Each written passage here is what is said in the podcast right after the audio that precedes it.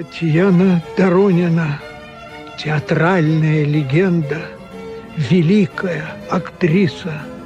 На мой взгляд, сейчас единственная великая актриса.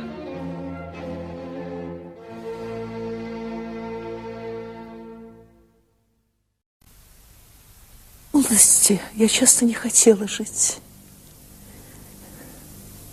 Все время куда-то торопилась. Не представляла свою жизнь без раскрытого чемодана. И вот э, теперь чемодан закрыт, а у меня ощущение ожидания – Как будто я только-только начинаю. Это был один из счастливейших годов моей жизни. Я был еще молод, но в самом знаменитом театре страны, в Большом драматическом театре в Ленинграде, у меня была принята пьеса. Ну, днем шли репетиции, а вечерами я смотрел спектакли. И тогда, впервые на сцене, я и увидел ее. Шли горьковские варвары. Она в рыжем парике, она была как шаровая молния. Она, что она играла? Ну, свою, наверное, обычную тему. Она играла необычную женщину среди обычных мужчин. Они едят, пьют, готовы заниматься любовью, но не готовы любить. Она была чудо как хороша. И название пьесы становилось буквальным. Это были варвары, убивающие языческую Венеру. Но на следующий день она играла опять. И опять главную роль. Я не знаю, как это возможно было вот после того напряжения. Снова главная роль. Это была Софья в «Горе от ума». Но тогда уже первая наша перестройка хрущевская заканчивалась, и реформатор устал, да и вокруг хватило этого жалкого глотка свободы. Так что строка поэта «Вчерашний раб, усталый от свободы, возропщет, требует цепей», она становилась реальностью, реальностью. И от того Грибоедовское горе от ума, поставленное в этом театре, оно шло в наэлектризованном зале, вот с этим эпиграфом пушкинским печальным «Догадал же черт с умом и талантом родиться в России». Я до сих пор помню, как Лавров играл Молчалин. Он был все время в таком полусогнутом поклоне. И вот в этом поклоне полусогнутом он таил улыбку на все эти разглагольствования интеллигента Чацкого, потому что он знал эту страну, он знал, в ней молчалины блаженствуют на свете. И он не боялся своего разоблачения, вот этого предательства Фамусовым. Он знал, что Фамусовы и власть в этой стране прощают предательство. Они не прощают только независимости мысли – и вот рядом с этим злободневным дуэтом Чацкий, Молчалин, как бы обреченным на успех, Доронина в роли Софьи, она, наверное, сотворила чудо. Из этой голубой какой-то аморфной роли, которая всегда проваливалась, она создала другой чувственный центр спектакля. Я впервые понял, почему она выбрала Молчалина. А кого же выбирать? Чацкого? Да Чацкий с ее требованиями этой безграничной любви Чацкого. Да Чацкий все время, он в борениях политических, он в любви к истине, не к женщине. То ли дело Молчалин. И главное, любить Молчалина было запретно. А вот для доронинских героинь запретно – это всегда желанно. Еще там была такая прелестная тема мечты – мечтой она создавала из этого жалкого молчалина нищего, но благородного. И главное в этой мечте, она была неосуществима. Никогда не выйти ей за молчалина. Я сидел тогда в зале, помню, и думал, а вот если бы мечта осуществилась, вот если бы вышла за Волчалина, что было бы на следующий день? Да-да, на следующий же день она начала бы мечтать о Чацком. А, ну, а потом, потом я пришел на репетиции собственной пьесы. Это было страшно. На сцене стояла она же. Глаза ее были потухшие, она была неузнаваема, и всем своим видом она выказывала глубокую тоску. Между мной, сидящим в зале, и ею бегал молодой режиссер, все время объяснял ей, какую современную и острую пьесу она играет. Она не хотела явно играть острую современную пьесу, она хотела играть старомодных варваров и Грибоедова. Я был очень печален. Мне очень хотелось ей понравиться. И пытка эта продолжалась каждый день. Я уже готовился покинуть этот замечательный город, когда однажды в зале я услышал дыхание. Кто-то дышал, как будто хотел захватить весь воздух в театре. Когда я обернулся, я ничего не увидел, увидел только нос и очки – эти и очки были знамениты тогда по всей, наверное, России. Это был он, великий режиссер Георгий Александрович Товстоногов, главный режиссер всего театра. И когда я посмотрел на сцену, я клянусь, я там ничего не узнал. Там были какие-то новые люди. И она была совершенно новая, у них загорелись глаза, и вот эти мои реплики, которые были так тоскливы, вы знаете, они уже как-то начали производить совсем иное впечатление. Я видел, как он воздвигал с нею спектакль. Она не играла то, что я написал, то есть такую обычную милую девочку с Московской улицы. Она не могла это играть. Она играла печальную женщину. Она играла, ну, вот это вечную борьбу сердец. И чем одно из них нежнее в борьбе неравной двух сердец, тем неизбежнее, вернее, любя, страдаем, тихо млея, оно изноет, наконец. И я понял, понял то, что раньше не понимал, вот эту страшную строчку Оскара Уальда – Everyone killed, woman he loved. Мы все убиваем тех, кого любим. Кто трус, поцелуем, кто смелый, мечом. Но так или иначе мы все убиваем тех, кого любим. Она уже тогда была легендой, легендой. Все было легендарно. Я слышал всю эту вот историю про ее поступление в театральное училище. Она в восьмом классе умудрилась поступить в театральное училище. Правда, у нее не было аттестата, но она поступила. И она была уверена, аттестатом это не важно, увидят, даже узнают, будут потрясены и примут. Увидели, узнали, были потрясены и не приняли.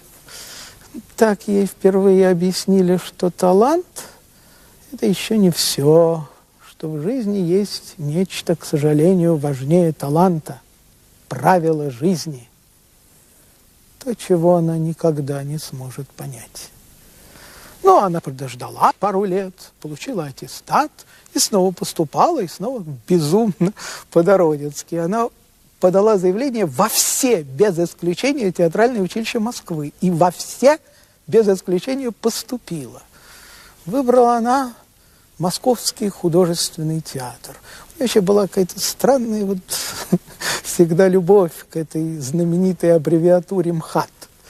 И когда мы уже были вместе, я пытался там острить, говоря, что очень уважаю МХАТ, ну, как уважают могилы знаменитых, но давно умерших людей. Лицо ее сразу становилось печально и скорбно, она не принимала иронии. Училась она великолепно, ну и дальше произошло то, что должно было произойти. Она окончила училище, и в Амхат ее не взяли. Но это не шутка, что это было закономерно. Дело в том, что она, она была особенная. А тогда была даже такая фраза «ты что, особенный, что ли?» Это было преступление быть особенным. Вот тогда в Мос по Москве, незадолго до окончания ей вот этого училища, ходил другой особенный. Он умудрился быть непринятым всем московских театрах. Его взяли на выхода в театр Ленинского комсомола, у него не было жилья, он ночевал то в гримуборных, то на подоконнике. Как его была фамилия? Иннокентий Смоктуновский. А ничего, скоро пришло время, понадобятся особенные и в жизни, и на сцене. Вообще в искусстве счастливый – это тот, кто сказал вовремя. И когда она явилась из провинции в Ленинград, она пришла вовремя. Уже была создана вот эта новая драматургия Володина, и она, она играла этих особенных, она как метеор ворвалась в эту жизнь ленинградскую театральную. Она фабричная девчонка, потом ее роли в Большом драматическом театре, старшая сестра в Володинской пьесе. Ну, что она играла? А вот тоже. Она играла бунт против правил. Она играла вот неприятие этого ханжества жизни, которое стало обычным. Она играла отрицание опыта. Опыт – это ум глупцов. И вот этого она не принимала. И, знаете, ее героини побеждали. Правда, на сцене. Для меня вот самой главной ее работой, где она, пожалуй, поразительно выразилась, вернее, выразила тему, была Анастасия Филипповна в «Идиоте» Достоевского. Знаете, в стране нашей, это страна домостроя, тысячелетнего домостроя. Это страна привычного рабства и унижения женщины. И вот ее зрительницы, они чувствовали, чувствовали, что она играет. Она играла бунт, она играла восстание. Вот в этой Настасье Филипповне ее чувственность, это была ловушка для мужчин. Она играла повелительницу, она играла победительницу. И она играла эту радость женского своеволия.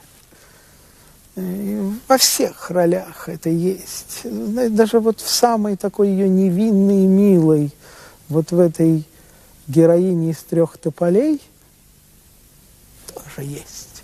Там есть один такой эпизод, он поразителен – ее, героиню, ждет на улице шофер. Он назначил ей свидание. А комната оказывается закрытой, запертой. И она мечется по этой комнате, все время стараясь не увидеть ключ, который лежит на довольно видном месте. И вот одна из зрительниц тогда написала ей прелестное письмо. Прелестное.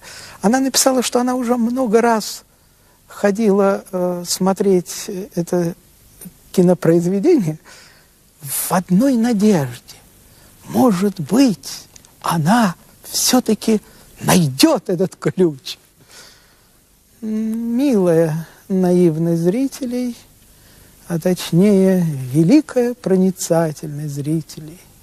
Они почувствовали – что ее героиня действительно в жизни однажды найдет этот ключ, и тогда все полетит к чертям, и сытая жизнь, и обычное существование, потому что даже в этой роли все время мерещилась Настасья Филипповна. Это была э, самая, наверное, удачная роль в кино. Вообще ее киноистория, она, конечно, поразительна, поразительна. Э, ну, с самого начала, вот в период ее огромного успеха в Ленинграде, была эта легенда или версия, или убеждение, что снимать ее нельзя, что она слишком театральна, что в кино это недостаток. И э, надо сказать, вот весь этот ленинградский ее период, с ней очень успешно боролись режиссеры кинорежиссер. Они ее снимали, снимали. Э, и действительно, театральная актриса Доронина, она и там исчезала. но новой киноактрисы Дорониной так и не появлялось. Это были средние роли. Пока режиссер Георгий Натансон, он просто поверил. Он поверил, что надо оставить ее в покое, что надо дать ей сняться, ну, как в театре. Надо дать ей быть актрисой из великого Товстоноговского театра. И он снял. Он снял ее театральные работы. Он снял еще раз про любовь. Он снял старшую сестру. И успех был невероятный, невероятный. Так она стала кинозвездой, не став, по мнению большинства критиков, киноактрисой. Но киноактрисой она все-таки стала, когда появился мастер Татьяны Леознова. И когда она сняла вот эти три тополя на это был божественный дуэт ее с Ефремовым. Потом была мачеха, и она там установила даже какой-то рекорд. Целых три года или даже четыре года зрители избирали ее самой любимой актрисой года. Журнал «Советский экран» публиковал вот эти результаты. В это время она получала тонны писем. Буквально тонны. Они лежали у нее в мешках. Было ей трудно ходить по улице. И вот в разгар этой кинопопулярности ее и перестали снимать. Почему? Все легендарно в этой женщине. Ну, как объяснить, почему? Ну, попробовали бы ее вот в этом разгаре кинопопулярности любимейшую народную актрису перестать снимать в другой стране. Это в голову никому бы не пришло. Перестали.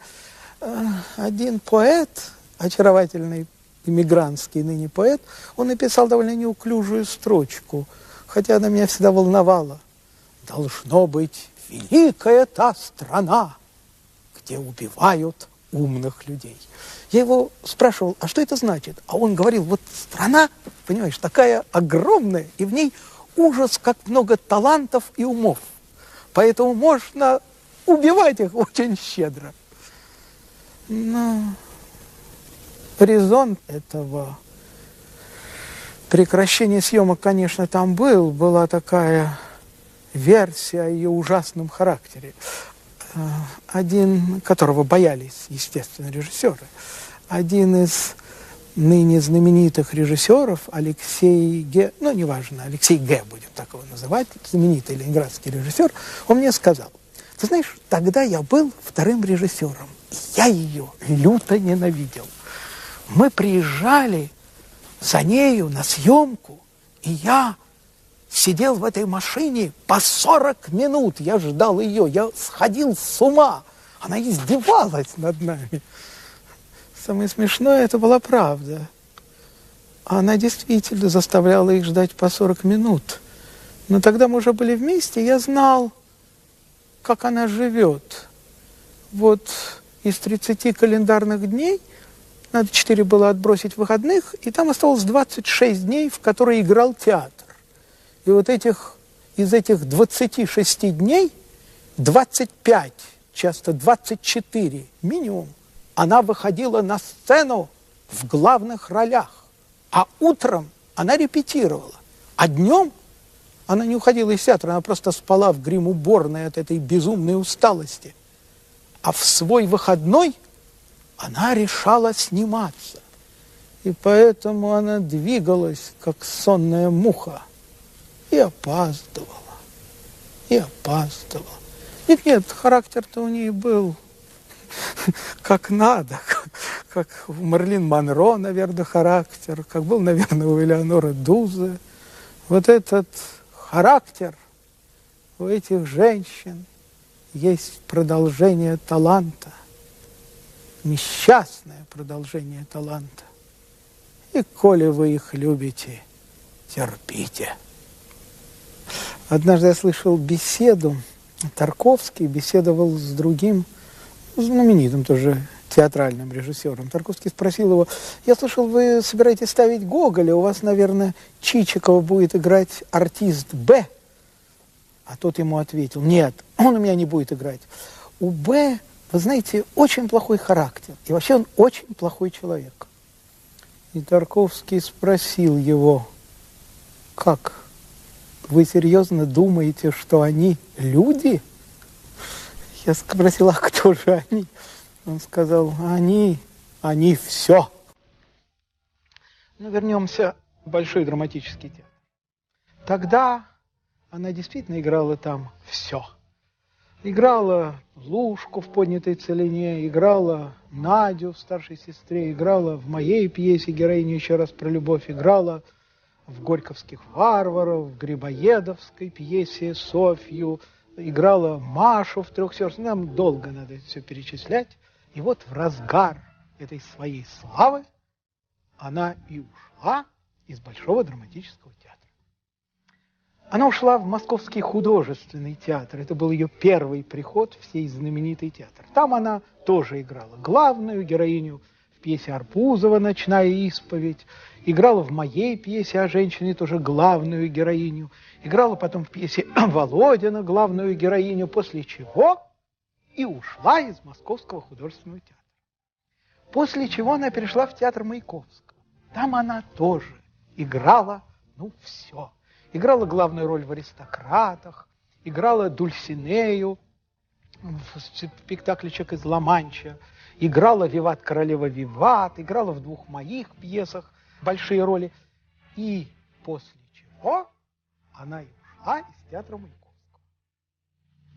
Эти ее уходы. А, один э, очень милый критик он, пытаясь объяснить ее уход из Большого драматического театра, ну, действительно странный, он сказал, ну, она ушла оттуда из личных соображений. Он объяснял, что она уехала в Москву к мужу. О, если бы эта женщина могла что-то делать из личных соображений. Единственными личными соображениями у нее всегда было одно – театр. Только театр. У нее детей нет. У нее есть только театр. А другой очень, ну, тоже милый человек, я с ним очень дружу, он совершенно очаровательный, объясняя ее уход из театра Маяковского, ну, как, чтобы как-то логикой это все объяснить, объяснял, что она, суперзвезда, вот в расцвете своей славы, испугалась поднимающейся звезды юной героини Наташи Гундаревой. Он был очень мил, очень мил. Если бы она могла бояться не только Наташу Гундареву, но хоть кого-нибудь в жизни, она могла бы испугаться. Клянусь, вся ее жизнь была бы другой. Но вся ее беда в том, что никого, наверное, кроме Бога, она не боялась. И в этом была ее сила и трагедия. Ну а потом уже был уход на всю страну. Это был после того, как она вновь поступила в Московский художественный театр. Она ушла оттуда с группой актеров и образовала второй МХАТ. Так случился этот знаменитый раскол Московского художественного театра. Ефремов в одном, она в другом. Ефремов и она. Это поразительно смешно. Еще недавно в городе вот висели эти фотографии, где с неизбывной нежностью она глядела на Ефремова, а он глядел на нее. Это были кадры из трех тополей на плющих. Их было очень много, они были очень знаменитые. И вот они становятся врагами. Это очень наша история. Хотя, думаю, врагами они никогда не были. Они оба продолжали испытывать огромное уважение друг к другу. Во всяком случае, она. И вот недавно, после многих лет перерыва, он поздравил ее с Новым годом, и я не забуду ее счастливый голос по телефону, когда она сказала, он меня поздравил. Но что же все-таки произошло? Есть такой рассказ у знаменитого японского писателя Акутагавы. Там несколько свидетелей рассказывают об одном и том же событии. Прелесть рассказа в том, что они рассказывают все совершенно разные истории. Буквально настолько разные, что, кажется, они рассказывают совсем о разных случаях. Так что есть много рассказов о том, что случилось. Сейчас будет еще один рассказ это будет рассказ уже человека как бы со стороны, потому что в это время мы уже давно не были вместе, у нас были разные жизни. Но что случилось, это было время начала наших реформ. Реформы, на мой взгляд, они так начинались несколько по-коммунистически. Что это значит? Ну вот когда большевики в 17 году пришли к власти, они думали, что они построят коммунизм, как говорил Ленин, он глядит на нас из всех окон – буквально за полтора года. И вот это были вот эти быстрые реформы, они шли повсюду. Была эта реформа и театральная, очень интересная. Ее придумал в Московском художественном театре, но там это была его реформа, Олег Николаевич Ефремов.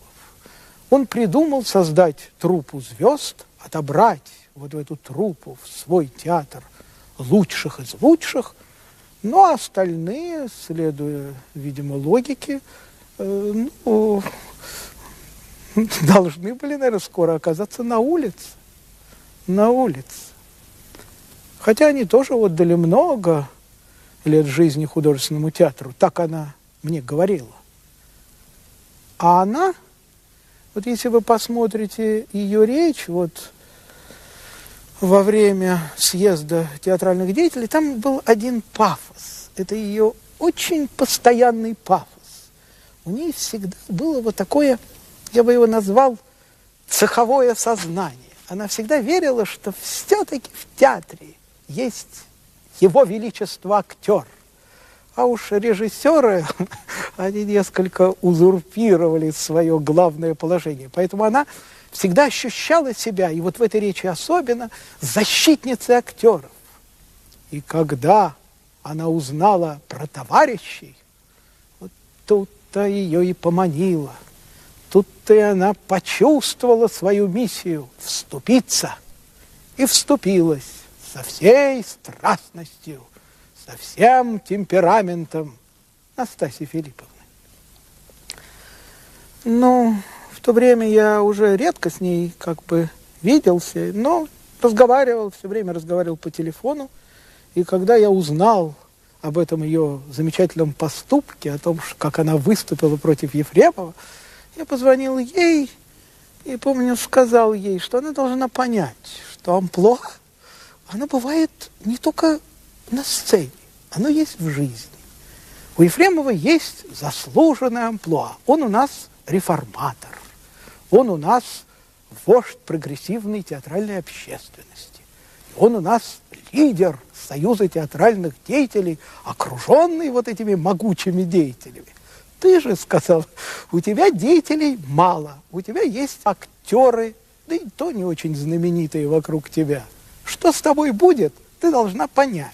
У тебя тоже будет амплуа, самый непрогрессивный, самый реакционный. Более того, я даже скажу тебе роль, которую тебе придется сыграть в жизни. Эта роль была в русской истории. Называется она «Софья». Софья царевна Софья, регрессивная царевна Софья. А он будет наш прогрессист Петр, Петр реформатор. Поэтому, родная, готовься. Но ведь я же сказал ей что-то логикой разве можно объяснить? Вот я говорил о причинах ее ухода из театров, предыдущих уходов. Там ведь тоже не было никакой логики.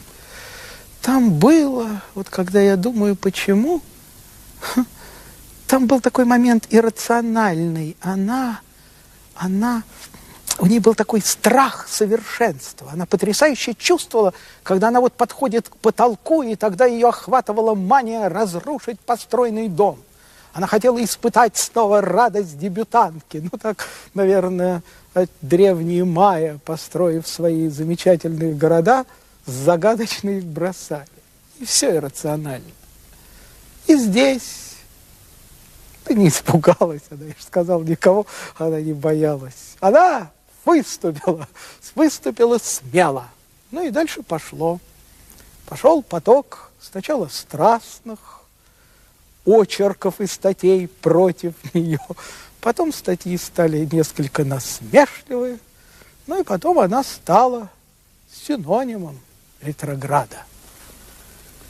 В это время я по-прежнему продолжал писать для нее пьесы. Я много для нее пьес написал. И вот здесь, как ни странно, она сыграла, пожалуй, две лучших роли вот в наших с ней работах. Это была старая актриса на роль жены Достоевского в постановке «Виктюка», и совершенно блистательная ее работа – это спортивные сцены 81 года в постановке Фокина – Фокин с ней блистательно, конечно, работал. Там было созвездие актеров. Какое созвездие? Действительно, Меньшиков играл, Догилева играла, Павлов играл, и она. И вот на этом фоне она блистала. Она была великолепна. Но я знал, что того, чего она ждет, рецензий, оценивавших ее великолепие, в этой ситуации не будет. И когда я узнал, что готовится обсуждение всего спектакля, я уж как-то предположил, что там будет, и на обсуждение пожаловал. Ну, такие обсуждения обычно устраиваются в такой малой гостиной. Здесь пришло столько желающих побрецать оружием, что пришлось перенести все дело в большой зал. И я вышел перед обсуждением и сказал следующее. Я сказал, что следуя завету нашего великого поэта, ты сам свой высший суд, их обсуждение меня совершенно не интересует. Поэтому я удаляюсь, но желаю им хорошего обсуждения самого себя. Но здесь было, конечно, лукавство, их обсуждение меня интересовало. Я просто пытался им дать повод для ярости. Я думал, что, может быть, они ее оставят в покое. Но не оставили тоже. Не оставили.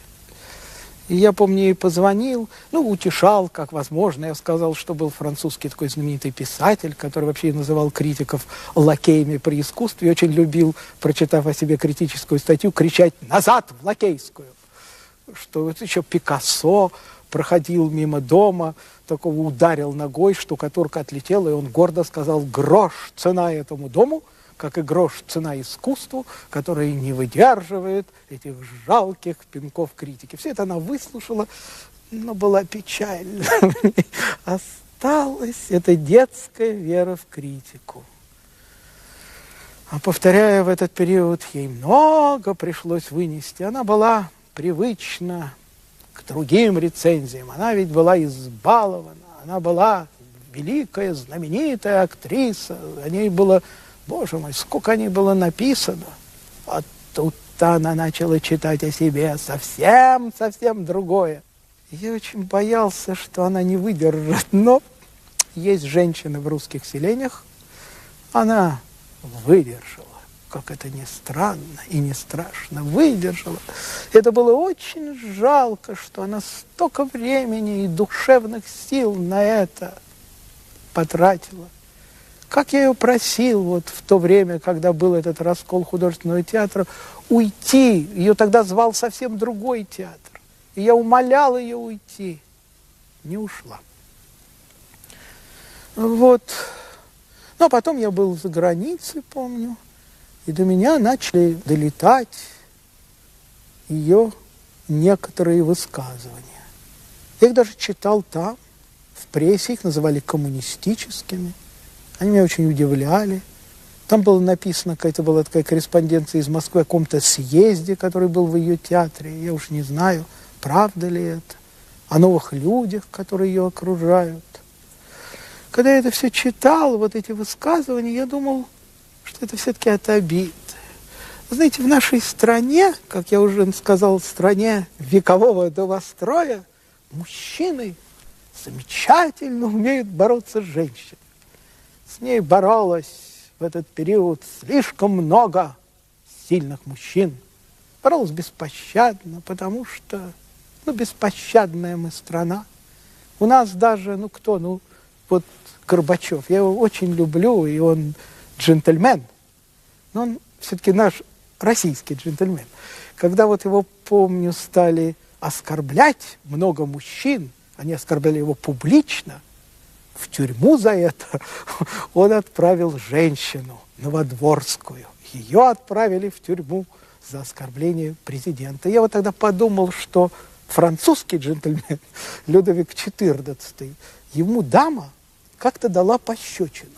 Он целого окна, и он взял свою королевскую трость, разломал ее, выбросил в окно и сказал очаровательную фразу, которая станет легендарной. «Женщину можно ударить только цветком». Это что Горбачев, что Людовик XIV. У нас вон даму парламентария за волосы таскали на глазах целой страны. А страна только умилялась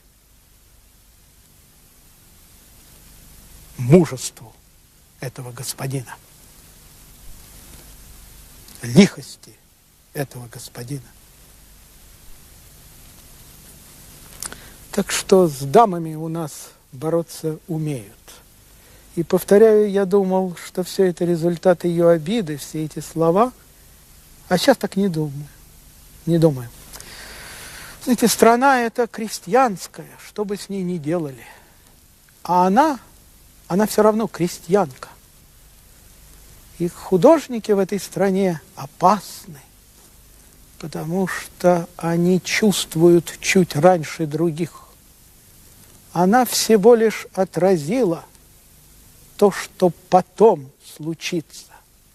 Она отразила тот испуг, то непонимание страны, которую так лихо жестко и жестоко повели по очень нужному пути реформ.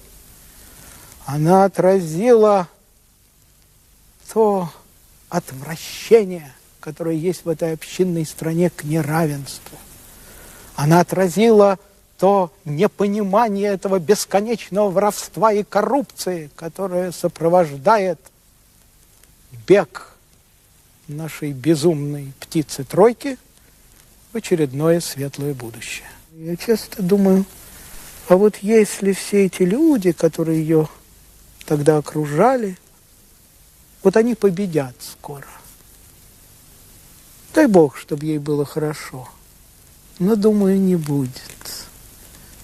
Хорошо будет тем, кому было хорошо при предыдущих двух столь противоположных властях. Хорошо будет тем, кому всегда было хорошо. Потому что в этой стране прощает власть предательства. А как мы с вами выяснили, не прощает только независимости мысли. На ее юбилей в Московском художественном театре, вот на этой самой сцене, где я сейчас сижу, я пришел. Она играла Коломбу Ануиля. Ах, как она играла! Рядом со мной сидел драматург Рощин, и мы все время толкали друг друга от восторга. Она была блистательна. Она опять была она, великая актриса, которая все может. Правда, видели это ну вот из всей театральной общественности я узнал лишь двоих – Розова и Рощина. Все остальные к ней не принадлежали. Великая и очень одинокая актриса. Когда мне надо было ее поздравить, я поднялся на сцену, и сказал ей слова, вернее, это была цитата из стихотворения старинного поэта, которая мне показалась важной для нее. Пусть князя нет, и стен не существует. Поэзия все глупости одни. Лжешь, Ярославна каждый день тоскует в урочный час на городской стене.